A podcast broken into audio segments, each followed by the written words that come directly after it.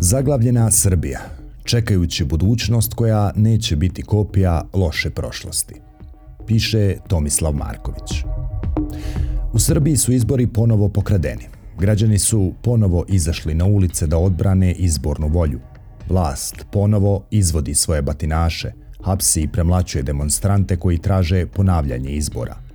Međunarodni posmatrači ponovo su konstatovali da je na izborima bilo previše neregularnosti. Ponovo se priziva neki Felipe Gonzales da dođe u Srbiju i okonča političku krizu. Ponovo. To je ključna reč srpskog političkog i društvenog života. Ako nekakvog života uopšte ima tamo gdje se sve ponavlja i opetuje. Nad sadašnjicom lebdi utisak da smo zaglavljeni u rđavoj beskonačnosti, da se neprestano krećemo u istom krugu, bez nade za iskorak u nešto novo i drugačije.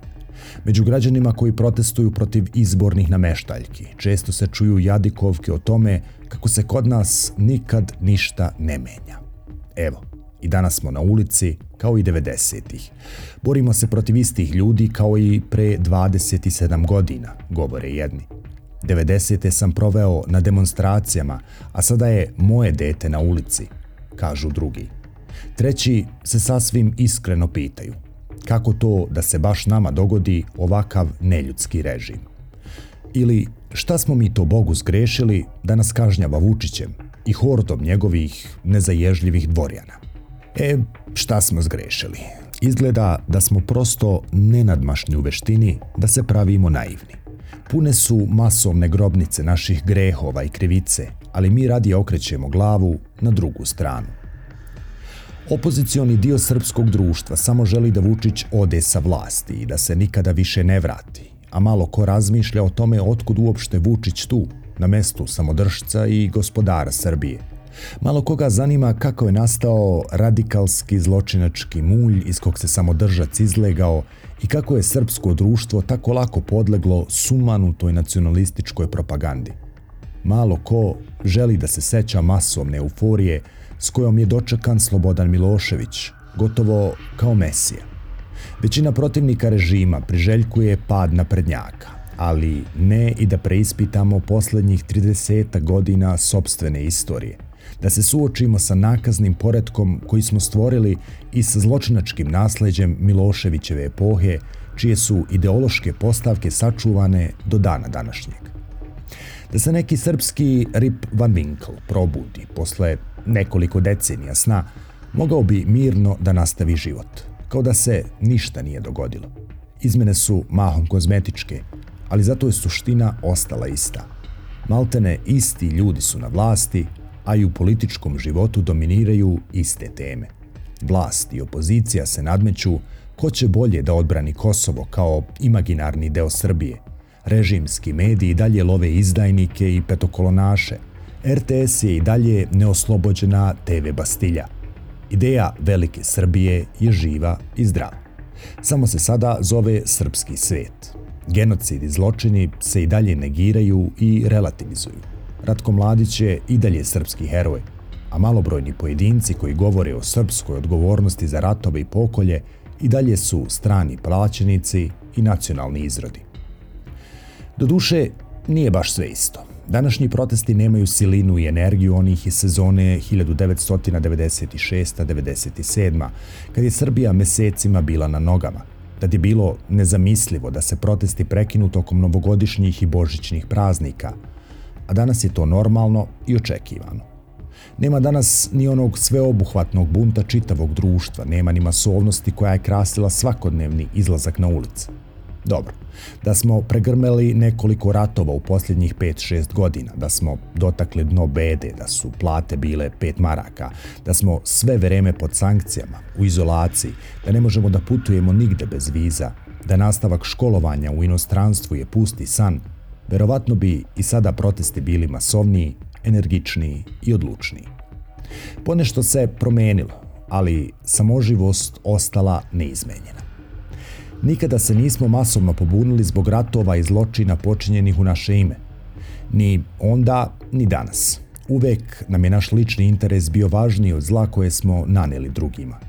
Možda takva egocentričnost spada u prirodan poredak stvari, ali za radikalnu promjenu neophodan je odlučan iskorak upravo iz tog prirodnog poredka. Kao kratka lozinka koja izražava stanje neprekidnog ponavljanja istog, u javnom diskursu se ustalila sintagma dan mrmota. I povodom sadašnjih izbornih i postizbornih zbivanja po medijima se pisalo o nacionalnom danu mrmota, o tome kako živimo dan mrmota, pa čak i o godinama mrmota. Taj izraz čuo se i na subotnjim demonstracijama u organizaciji Proglasa, grupe javnih ličnosti koje su pozivale građane da izađu na izbore. Fraza Dan mrmota ustalila se u jeziku nakon istoimenog filma i postala zgodna metafora za društva koja nisu u stanju da izađu iz začaranog kruga, pa neprestano ponavljaju iste greške i tapkaju u mestu. Kao i svaka druga fraza koristi se bez previše razmišljanja o njenom poreklu ili bez neke dublje analize svih značenja koja su u njoj sadržana. Ima nečega ironičnog u tome što se od celog filma Harolda Ramesa zadržala samo ta naslovna sintagma, što se upotrebljava često i lako, sugerišući stanoviti fatalizam i bezizlaz. A film zapravo govori o nečemu drugom i možda krije rješenja za naše probleme, poglavito za tu famoznu zaglavljenost u vremenu i opetovanje istih obrazaca. Dan mrmota koji Phil Connors, arogantni i samoživi voditelj vremenske prognoze, neprekidno iznova proživljava, nije prokledstvo, već blagoslov.